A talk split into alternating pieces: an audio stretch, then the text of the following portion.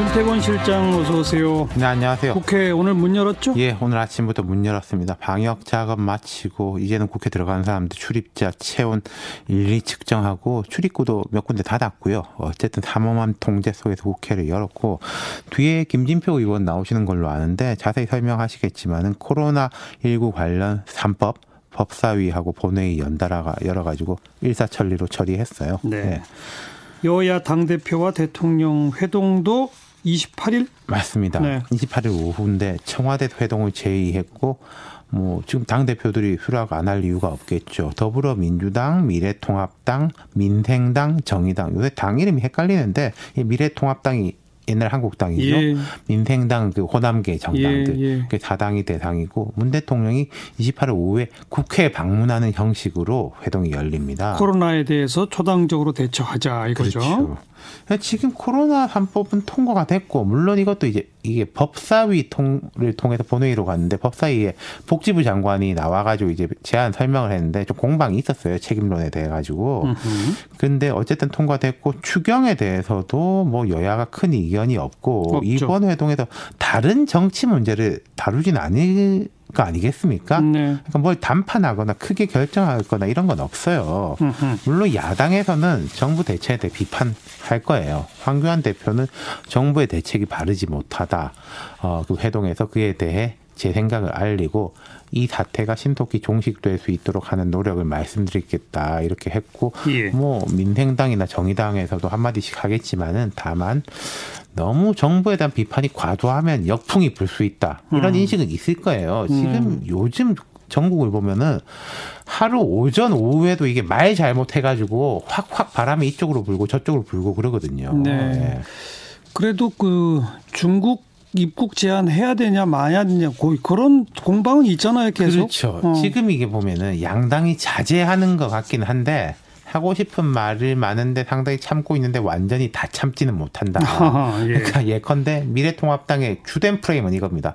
아니 중국 눈치 보느라고 이까지 온 거 아니냐. 음. 거기다가 중국은 현재 한국 사람들이 비행기 타고 가면은 체온 측정이라든지 이런 절차도 없고 무조건 14일씩 뭐 일방적으로 격리시키는 데가 많지 않습니까? 그러게요. 도시들이. 예. 우리가 중국에 대해서 한 거하고는 완전 상반된 거 아니냐. 뭐 이런 음. 방향인데 뭐 미래통합당 이 말은 할 수 있겠지만은 지금이라도 입국 금지하자. 그게 실효성 있느냐. 여기에 대해서는 또 이론의 여지가 많죠. 그래도 지금이라도 하자는 주장을 또 계속 그렇죠. 펴죠. 네. 음. 그럼 민주당 쪽에서는 뭐 미래통합당은 왜 신천지를 비판하지 않느냐. 싸고 도는 것처럼 보이는데 그 이유가 따로 있느냐. 이게 어 음. 말하자면 지도부가 직접 이렇게 말하는 건 아닌데 상당수 의원들이 이제 이런 식의 반격을 하고 있는 거죠. 근데 이제 아까도 언급했지만 말 하나 하나가 큰 문제가 될 수 있으니까 다들 서로 조심은 좀 한다. 그렇죠. 아. 네. 그러니까 지금 이게 국민들이 정치적 성향을 다 떠나가지고 되게 힘들고 민감해진 상태지 않습니까? 대구 경북 시민들이 가장 어려움을 겪고 있을 거고, 뭐 자영업자, 직장인, 애 키우는 사람들, 그리고 방금 전에 나왔듯이 원래 취약계층, 뭐 이제 정신병동에 예. 있는 분이라든지 요양병원에 있는 분이라든지 제일 힘들고 어렵잖아요. 그러니까 지금 보면은 말 하나 하나에 대한 반응도가 매우 높아요. 네. 뭐 평소 때 같았으면 그냥 넘어갈 일도 못 넘어가거든요. 민주당 홍익표 대변인 어제 당정협의 브리핑 그 봉쇄 단어 때문에 책임지고 오늘 사퇴 표명했고 이게 뭐 반려되진 않을 것 같습니다. 수리될 것 같아요. 음흠. 그리고 제가 뭐 구체적으로 소개드리면은 이게 듣는 분들 더 스트레스 받을까봐 말씀 안 드리겠는데 정치적 공격, 인신 공격적 발언들이 뭐 외곽에 있는 사람들. 근데 그 외곽에 있는 사람들을 다 그 당으로 보거든요. 네, 네. 왔다 갔다 하고 있는 거 죠. 정치적 계산을 이럴 땐 좀 내려놓고 어, 힘을 합쳐야 될 텐데요. 근데 저는요. 정치적 계산을 오히려 잘하라고 말하고 싶습니다. 정치적 계산을 잘하면은 잘해야지 이럴 때 말 조심해야 한다는 걸 알 수 있죠. 예, 알겠어요. 네, 정치적 계산을 제대로 안 하면은 아 상대편 공격하자 이렇게 되는 거죠. 네. 네. 네.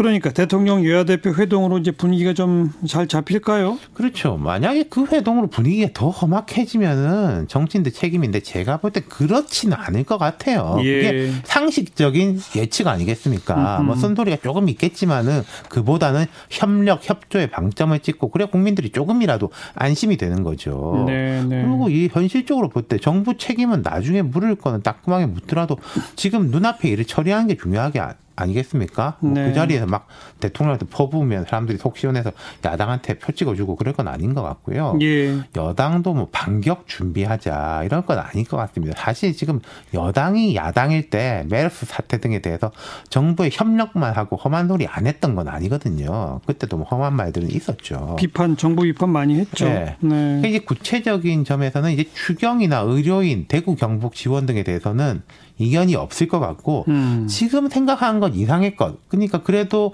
대통령하고 당 대표들이 모였으면은 이 정도 하나는 더 나와야 된다. 그런 것에 대한 물밑 조율이 아마 진행되고 있을 것 같습니다.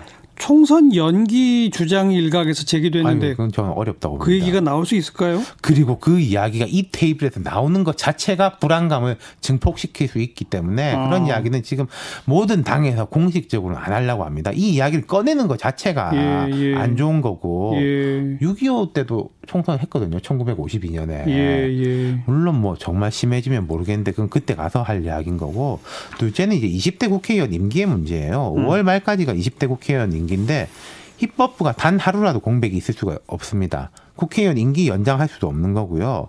예를 들어 대통령도 유고나 탄핵 시에는 곧바로 권한 대행 체제로 가는데 국회의원은 그게 아니거든요. 예. 그러니까 4월 중순이 총선이고 5월 말이 임기 종료니까 물리적으로는 한 달 반의 여유가 있긴 한데 뭐 총선을 연기한다면 그게 하루 이틀 할 일은 아닌 것 같고 음. 뭐한 달 이런 식이면 빡빡하다는 거죠. 어쨌든 이 테이블에서는 그 이야기는 안 나올 겁니다. 예. 또 아직 시점이 또 그렇죠. 거기까지 거론할 단계는 아니다라는 맞습니다. 인식이 많고요. 예. 오늘은 누구에게 한마디 하실래요? 어, 회의 참석자들한테 말씀드리고 싶습니다. 정치가 사실 국민들한테 별로 도움 안 된다 이런 이야기가 많은데 그날 하루만이라도 조금 안심시키는 약간이라도 그런 식으로 보여주셔야 되지 않겠습니까? 정치적 계산을 잘 해보면은 그 답이 나올 거예요. 네, 예. 수고하셨어요. 감사합니다. 윤태곤 실장이었어요.